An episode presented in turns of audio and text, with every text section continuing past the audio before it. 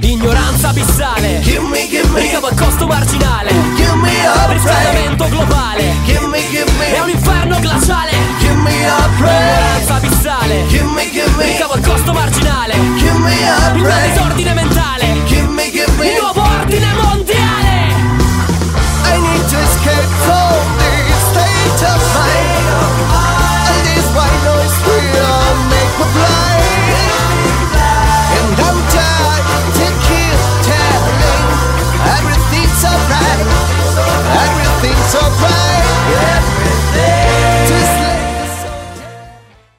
Ciao amici di Libri Altrove. La canzone ascoltata è Gim a Break di Giuliano Logos, il nostro ospite di oggi, accompagnato dalla sua band Steve Segroove.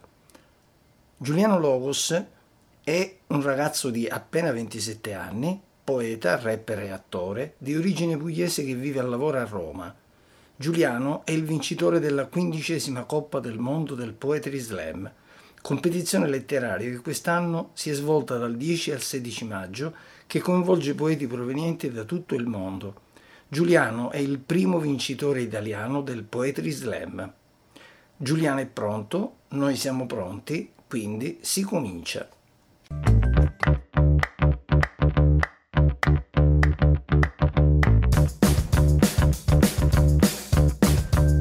Ciao Giuliano, come va? Bene, settimana un po' impegnativa, ma ci siamo. Scusa che stavo dentro, non prendeva No. bene, ho aspettato di uscire e di richiamarti. No, non ti preoccupare, non ci sono problemi. Allora, partiamo da qui. Parla un po' della tua formazione, cioè cosa c'è dietro a questo successo? Come ti sei formato, gli studi che hai fatto, così i nostri amici mm, ti inquadrano un pochino, ecco. Allora, è complicato perché la cosa interessante è che dietro chiunque sia nel mondo del poetry slam c'è una diversità di provenienze, di origini, di influenze amplissima. Nel mio caso la, la chiave fondamentale è sempre stato un, un profondo interesse per le parole e della possibilità che con le parole si possa incidere sulla realtà. Io eh, ho studiato giurisprudenza, ho, ho una laurea in giurisprudenza a Bari, dopodiché di là mi sono spostato, mi sono spostato a Roma e ho fatto un corso di preparazione per la carriera diplomatica. Poi ho lavorato per un po' in uno studio legale internazionale, ho lavorato per una ONG, ho fatto un master in comunicazione d'impresa, adesso lavoro per un'agenzia di comunicazione politica. Quindi in realtà l'unica chiave di lettura comune a tutti questi mondi è sempre stato ciò che con le parole si poteva fare nei confronti della realtà, quindi legare le persone, cercare di avere degli impatti ehm, economici, sociali, eh, soggettivi, personali su, eh, ma anche oggettivi naturalmente, su quella che è la vita di- del, maggior, del maggior numero di persone possibile. Naturalmente parallelamente a tutto questo c'è stato un percorso personale che eh, nel mio caso specifico viene dal contesto hip hop, dal contesto rap, perché è stato un motore di aggregazione una certa fase della mia vita che ha fatto sì che si potesse passare dall'utilizzare le parole singolarmente, quindi solo per me, a renderle un eh, anello di collegamento e congiunzione con gli altri, perché con il rap si crea tuo- la tua crew, il tuo gruppo di persone, poi si crea un'interazione con le persone.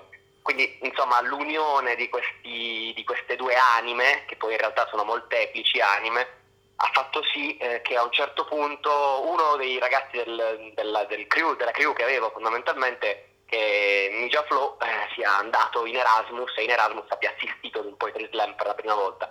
E io con lui condividevo questa convinzione che nel contesto ehm, hip hop, nel contesto di, di un concerto di musica rap in generale, ci sia una fortissima importanza data alle parole, ma spesso e volentieri in quell'enorme energia e fomento della serata eh, molto del significato della- che la parola poteva assumere veniva un po' perso e allo stesso tempo non essendo noi eh, affermati a livello nazionale era difficile ehm, avere qualcuno che invece ascoltasse i nostri testi in cameretta. Quindi mancando quel momento d'ascolto noi sentivamo che mancava qualcosa. Poi questo appunto questo mio compagno è andato in Erasmus, mi ha detto "Oh, Giuliano guarda c'è un evento qui a- nel quale mi trovo in cui c'è della gente che sale sul palco per tre minuti e dice cose, alcuni fanno dei testi che sembrano rap, altri fanno dei monologhi, altri fanno delle robe che sembrano più delle poesie, ma tutti quanti sono in silenzio ad ascoltarli. Questa è una cosa quasi sacra, incredibile, surreale. Mhm. Secondo me è, è una strada che ti piacerà tantissimo. Quindi io Ok. ho chiesto cosa sta roba, si chiama Poetry Slam. Vabbè, Ok. vado a cercare, scopro il mondo del Poetry Slam, mi si apre una strada gigante, contatto la LIPS, la Lega Italiana Poetry Slam e dico scusate ma che cos'è sta roba, con chi posso parlare in Puglia? Loro mi danno il contatto di Andrea Bitonto, Ok, ok, aspetta, aspetta un attimo, aspetta un attimo, cerchiamo, cerchiamo di procedere un po' con ordine così aiutiamo anche i nostri amici diciamo, a, a- a orientarsi in questo nuovo mondo che presentiamo oggi. Un attimo soltanto che abbiamo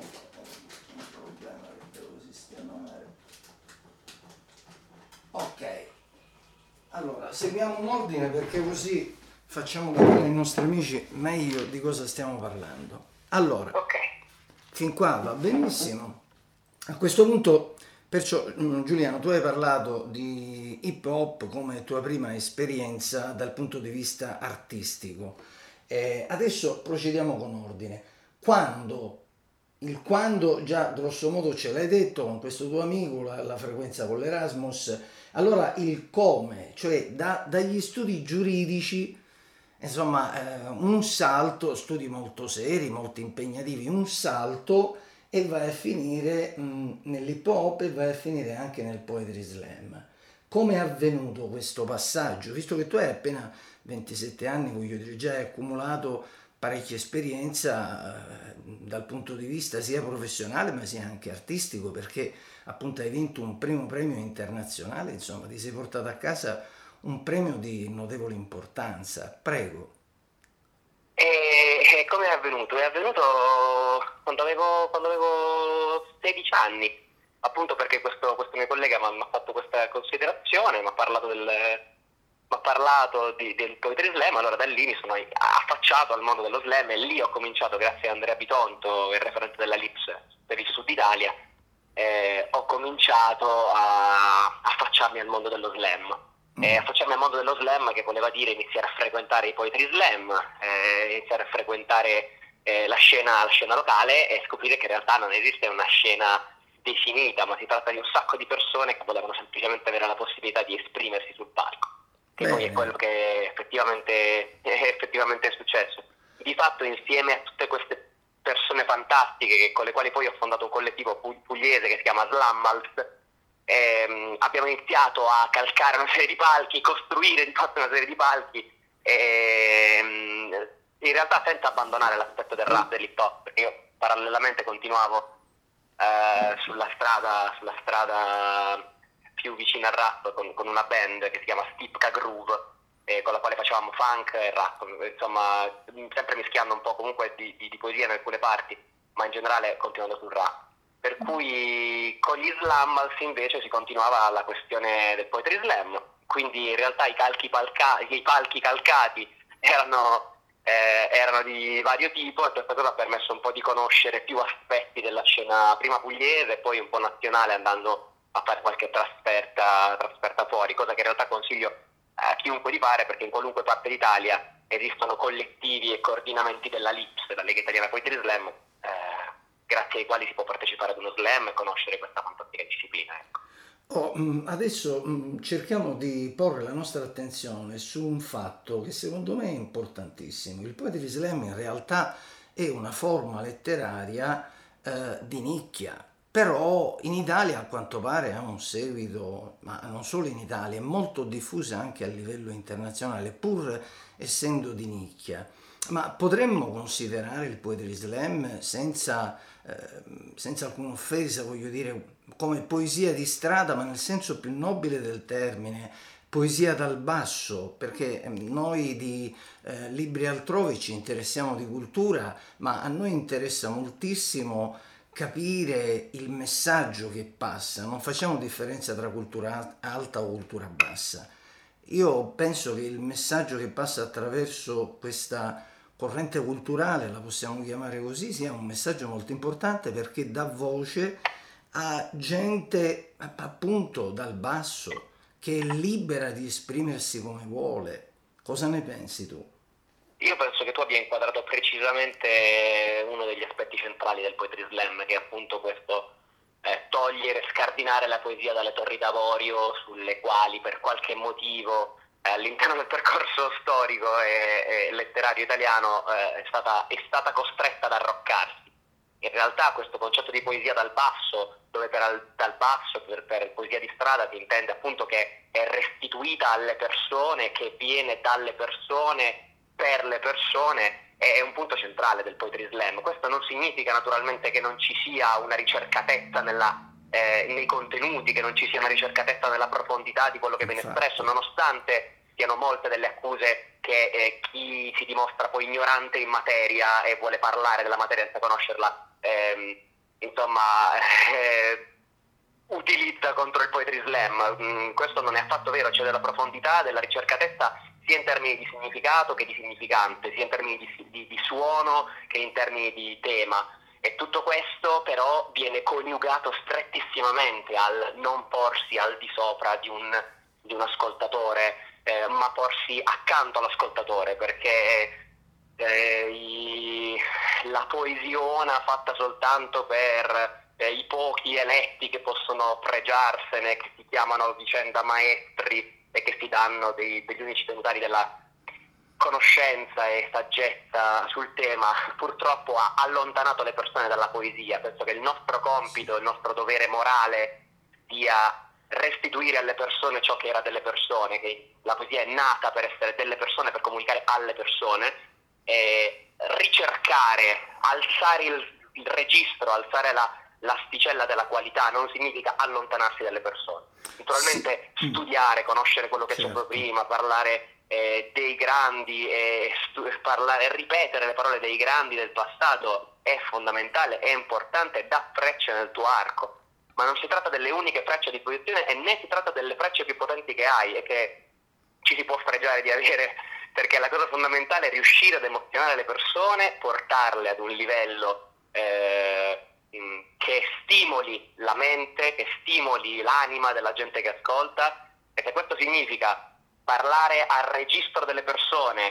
aggiungendo ogni tanto qualcosa che possa farle elevare o, o, semplicemente rimanendo quel registro ma toccare le corde specifiche dell'anima, allora quello è quello che deve essere fatto. Non bisogna necessariamente essere eh, distaccati dalle persone alle quali si sta cercando di parlare per potersi dire eh, effettivamente fruitori e, e, praticanti dell'arte poetica, anzi, Insomma, volentieri chi si arrocca. Sì. Se, perde, perde, lo scopo fondamentale della poesia. Ecco. Sì, eh, guarda, da, dalle tue parole, mm, secondo me c'è una forte volontà di scardinare il cosiddetto canone che è sacro ovviamente, che è intoccabile, però a me, a noi di, di Libri altrove interessa molto questo aspetto della democratizzazione di aspetti culturali come la poesia che è stata sempre eh, così un ambito molto molto riservato, molto elitario. E quindi c'è quindi in realtà questa vostra intenzione di scardinare quelle che sono eh, gli stilemi del canone tradizionale, perché alle spalle tra l'altro dimostrate di avere un backstage culturale insomma di tutto rispetto come nel tuo caso ecco mm, cioè l'improvvisazione è un'improvvisazione molto molto calcolata. Prego. Ma allora eh, io sono assolutamente d'accordo su quello che dici. Eh, c'è questa volontà di scardinare. È una volontà costruttiva però, non è una volontà distruttiva, non si viene certo. con, le, con le fiaccole e i forconi a dire era tutto sbagliato, perché altrimenti si sarebbe esattamente nella stessa posizione di coloro ai quali vorremmo far notare l'errore. Eh, si viene con eh, le fiamme della, della volontà di, di, mostrare che c'è una cosa ancora viva. Non, eh, questo scardinare è, è, è, per ricordare che un a capo, una metrica, un verso, una, una figura di suono, una figura di significato, ehm, un'assonanza, una consonanza, una rima sono messe lì perché vuoi comunicare qualcosa attraverso quel suono, attraverso quella sfumatura, attraverso, quel, ehm, attraverso il messaggio che questi strumenti ti possono dare. Non perché se vuoi fare poesia allora devi utilizzare quelle cose eh, sì. Se tu riesci a fare poesia o senti di voler e dover fare poesia senza quegli strumenti, stai facendo comunque eh, poesia a, a, patto che tu stia spingendo la tua mente, la tua emotività a, a contatto con quella del, di chi ti ascolta. Tu scrivi per comunicare un messaggio, per emozionare, le persone che ti ascoltano eh, ricevono il messaggio e si emozionano. Tu stai facendo della poesia, anche se quella poesia non va a capo ad ogni verso. Perfetto. E quindi il fatto che col tempo, per qualche motivo, quegli strumenti che servivano a comunicare qualcosa, invece sono diventati degli- delle condizioni sine qua non, dei, dei presupposti senza i quali non stai facendo poesia, che sono indispensabili per fare poesia, ecco quella è la cosa che va scardinata. Il credere che ci sia poesia perché c'è la capo, il credere che solo se c'è la capo c'è poesia, il credere che se non c'è la rima non c'è poesia, il credere eh, eh, che, che tutto debba rimanere con quell'aura impomatata ed impolverata che ha fatto deprimere e allontanare da- dall'emotività della letteratura, dall'emotività e dalla letteratura in un sacco di, di studenti e di potenziali, di potenziali autori. Quindi Chiarissimo. questo è, questo è l'obiettivo, non c'è alcuna cattiveria, non c'è alcuna, eh, non c'è alcuna voglia di... di C'è la forza dei di- giovani però, io noto tutta questa forza, questa energia de- dei giovani di rinnovare, questo è- lo trovo molto molto interessante. Ascolta, c'è un altro aspetto che incuriosisce i nostri amici che ci ascolteranno, Eh, il rapporto che esiste tra la il Poetry Slam e il jazz, la Beat Generation, c'è qualcosa che in realtà eh, vi collega al- a questo mondo? Beh, c'è moltissimo che ci collega a questo mondo. Eh, Effettivamente prima abbiamo parlato di scardinare cosa più della beat ha scardinato. Ehm, quindi sicuramente in un certo senso, ma ti parlo della beat eh, statunitense, ma come ti posso parlare di figure italiane come, come Carella, cioè nel senso il- questo collegamento con la poesia che esisteva già nel secolo scorso è, è nettissimo, noi non ci stiamo, anche nel, nel cercare di scardinare non non stiamo inventando nulla. Eh, stiamo, no- non ci sentiamo innovatori, ci sentiamo persone che vogliono vivere questa... eh, poi parlo, parlo in maniera collettiva, ma mm, si discosti da me chiunque nella scena naturalmente non, non- non è d'accordo, dovrei parlare in maniera molto soggettiva, effettivamente Sì, che sì. la scena è estremamente diversificata e non, non Certo. sono né un guru né un portavoce. Sto dicendo Certo. io personalmente, magari posso parlare per il mio ristretto collettivo, wow, incendi spontanei. Sì, sì, ma noi stiamo, stiamo intervistando te e ci interessa la tua opinione. la mia opinione nello specifico Sì. è che questo collegamento sia forte, che non, non- non- eh, con il, con, con- sicuramente con la beat, eh, con eh, il mondo, eh, la musica black, con, eh, c'è un altro fortissimo collegamento perché abbiamo dei padri fondatori in comune, basta pensare a Keith Scott Heron, eh, the, televi- the- the revolution will not be televised. Ehm, insomma, sono pezzi che in realtà erano spoken music, quindi si parlava su musica ed erano pezzi fondanti sia del mondo hip hop che poi del mondo del- dello slam. Quindi in realtà attingendo a piene mani dalla musica, dalla musica black, attingendo a piene mani dalla beat, quello che viene fuori è questa- questo movimento, perché di fatto è stato il movimento mondiale che vuole, vuole ehm, riportare la poesia all'oralità, così come era nell'antica Grecia, così come è stata per trono Regetta, così come è stata alla fine del secolo scorso e così come può continuare ad essere, ad essere adesso. Ok, Eh, ehm, c'è un'altra curiosità che vorrei chiederti. Da qualcuno questa attività che è legata al Poetry Slam viene definito come sport letterario. È una definizione, tu ti ritrovi in questa definizione sport letterario. A me piace una definizione simile, ma lievemente diversa, che è arti marziali della poesia. Bellissima. Eh, e la trovo veramente, la trovo veramente, veramente bella perché si, al, al concetto di arte marziale, col concetto di arte marziale si ha in comune il rispetto di una serie di norme, di un codice morale, di una eh, volontà, di una sensazione, di un sentimento condiviso fondamentalmente. E quindi anche l'esistenza di una filosofia alle spalle, che magari nello sport in generale non sempre c'è, però nelle arti marziali molto spesso è il substrato culturale condiviso è una cosa molto importante. E poi sempre con l'arte marziale si ha in comune il fatto che la sfida, il duello non è, è- raramente, poi mh, ancora una volta i professionisti delle arti marziali mi facciano tacere che naturalmente non sono esperti di arti marziali, ma da, espe- da esterno posso dire che con l'arte marziale la sfida e il duello mi sembra sempre fatto nel pieno rispetto dell'avversario e nel pieno interesse alla crescita personale e alla, alla evoluzione sia della persona che della scena collettiva. Eh, questa cosa la vediamo molto, molto, mi, mi sento di vederla molto in comune, più che con lo sport in generale. Poi sicuramente c'è un senso di, di competizione positiva e quindi su quello assolutamente siamo d'accordo con lo sport, però ecco con le arti marziali sento che c'è una, un'affinità, un'affinità particolare, un'affinità maggiore che con lo sport in generale. Mm, molto bene. Eh, allora, adesso vorrei che tu esprimessi eh, l'emozione che hai provato quando sei stato dichiarato vincitore a livello internazionale di, questa, di questo Poetry Slam. Cosa hai provato? Cosa si prova? Eh, cioè competere con tantissimi poeti che provengono da Francia, Spagna, Inghilterra, Giappone, insomma da ogni angolo della terra e tu ti ritrovi ad essere, non so se tra l'altro sei il primo italiano a vincere questo. Il questo primo italiano, sì, questa ecco. è la ecco, quindicesima edizione, Quindi, l'Italia per la prima volta. Hai, hai una responsabilità, insomma, eh, importante. Che cosa hai provato? la sento questa responsabilità. Allora, fermo restando che sono fermamente convinto che come sempre, eh, come insegna Allen, eh, la, una certa componente di fortuna è, è, sempre fondamentale nella vita, quindi mi sento un po' in match point. Eh, soprattutto quando, è, quando, ci si trova in un contesto in cui le persone con le quali eh, ti confronti hanno quel livello, quella esperienza, quella bravura, quella profondità e soprattutto hanno alle spalle tutte quelle centinaia di persone che fanno parte delle loro scene.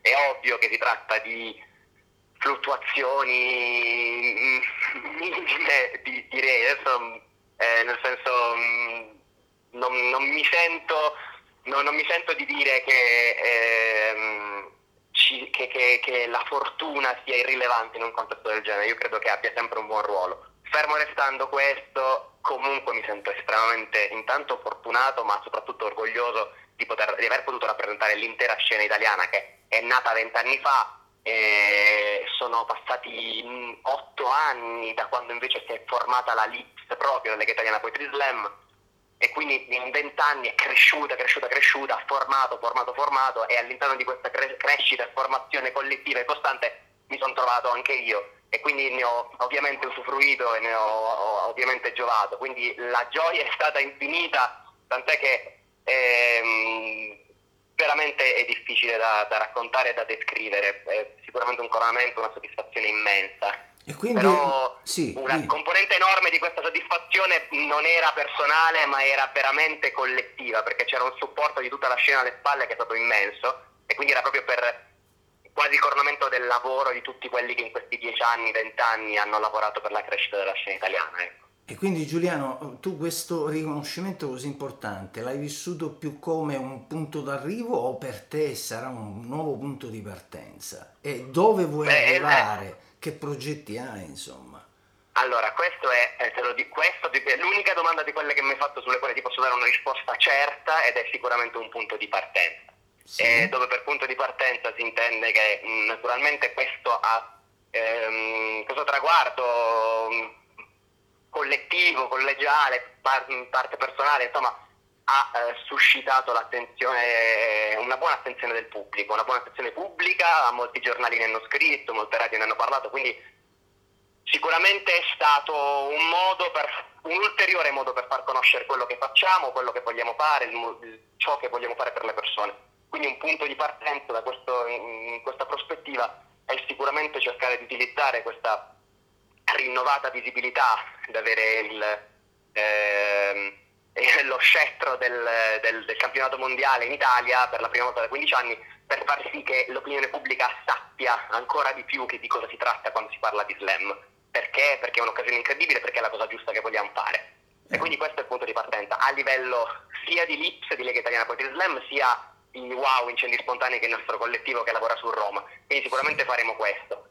Eh, io personalmente eh, continuerò la mia ricerca personale che eh, in questo momento sta ha da una, parte il, il, da una parte il mio spettacolo di poesia interattiva che si chiama Mobius, che porto in giro per l'Italia, in cui racconto una storia sui viaggi nel tempo, chiedendo al pubblico come la trama si evolve e a seconda delle risposte del pubblico ci sono una decina di finali alternativi che si biforcano e incastonate in questa storia ci sono i miei pezzi di poesia. Ehm, dall'altra parte sto lavorando ad un progetto con un ingegnere, Antonio Coratelli, che si chiama P++, che è un progetto che unisce poesia performativa, eh, intelligenza artificiale e, e, e criptoarte. Perché un progetto ambizioso, Giuliano, un progetto ambizioso questo. Sì, Stiamo sì. dando in pasta ad un'intelligenza artificiale tutti i testi che ho scritto negli ultimi otto anni e quindi creeremo uno spettacolo per cui lo spettatore può cliccare e questa intelligenza genererà dal nulla un nuovo testo poetico che poi io performerò. E gli NFT, i non fungible token derivati da queste opere potranno essere acquistati dagli spettatori. Mm, molto interessante come progetto, speriamo di poterti seguire e chissà che eh, non avremo ulteriori opportunità di, di intervistarti per avere sempre eh, nuove informazioni su quello che fai perché adesso noi ti talloneremo, eh, cercheremo di starti dietro, di seguirti, eh, perché noi siamo veramente felicissimi di ospitarti e di far parte di questa grande famiglia che è Libri e altrove. Ascolta, qualche verso che puoi recitare per i nostri amici? Se Guarda, si può fare modo certo che si può fare. Eh. Devi dirmi quanto tempo ho a disposizione. Mm. Due minuti e mezzo ce li abbiamo? Due minuti e mezzo, va bene. Li, okay. li troveremo questi due minuti e mezzo. Approfittiamo di questa occasione, ti abbiamo qui, quindi cerchiamo un attimo di spremere il più possibile da te. Vai, vai. Volentierissimo.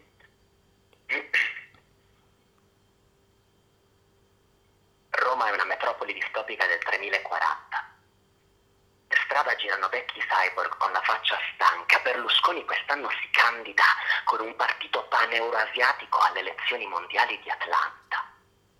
La Disney detiene il 99% di ogni franchising mondiale. Bestemmiare non è più un reato, ma se nomini il nome del mouse in vano è vilipendio di Stato, comunque utilizzo illegittimo di marchio registrato.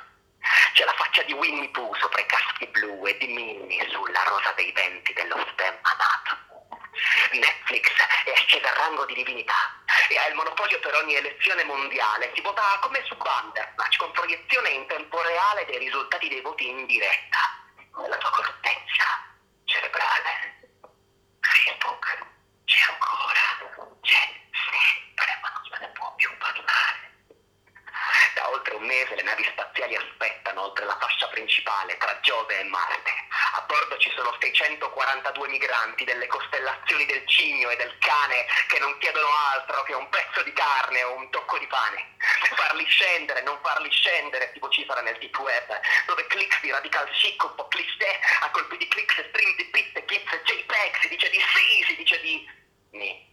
Poi passa al next thread, mentre l'indicatore del gas sulla navicella cala di un'ultima tacca e il sangue di vite dipinge una goccia scarlatta nel mare di carta della Via Lattea.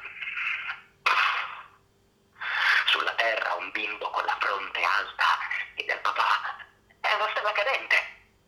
Il padre la guarda e risponde sì, sì, ma fa che il tuo desiderio sia di non vederne mai un'altra.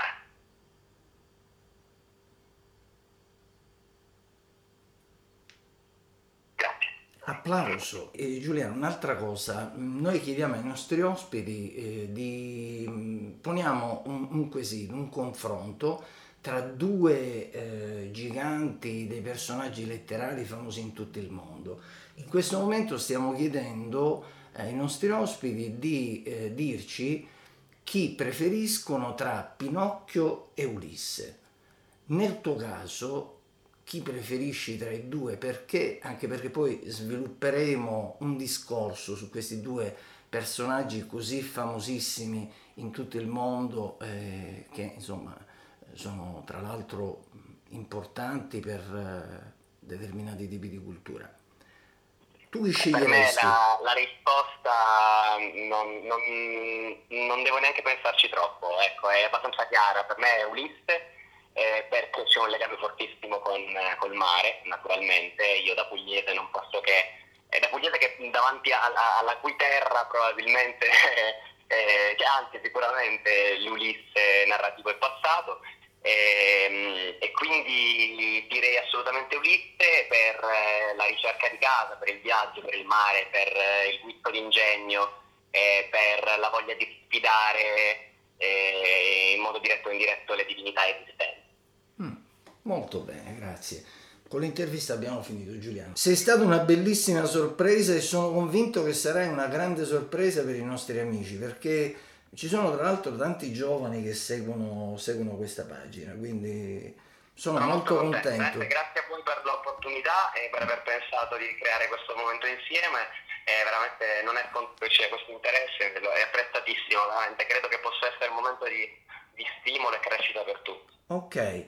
Ti ringrazio ancora, speriamo di avere ulteriori occasioni per poterci sentire nuovamente. Un abbraccio fortissimo. Ti abbraccio fortissimo anch'io. Libri e altrove per chi legge, ascolta, scrive. Ciao, grazie. A presto. Ciao ciao.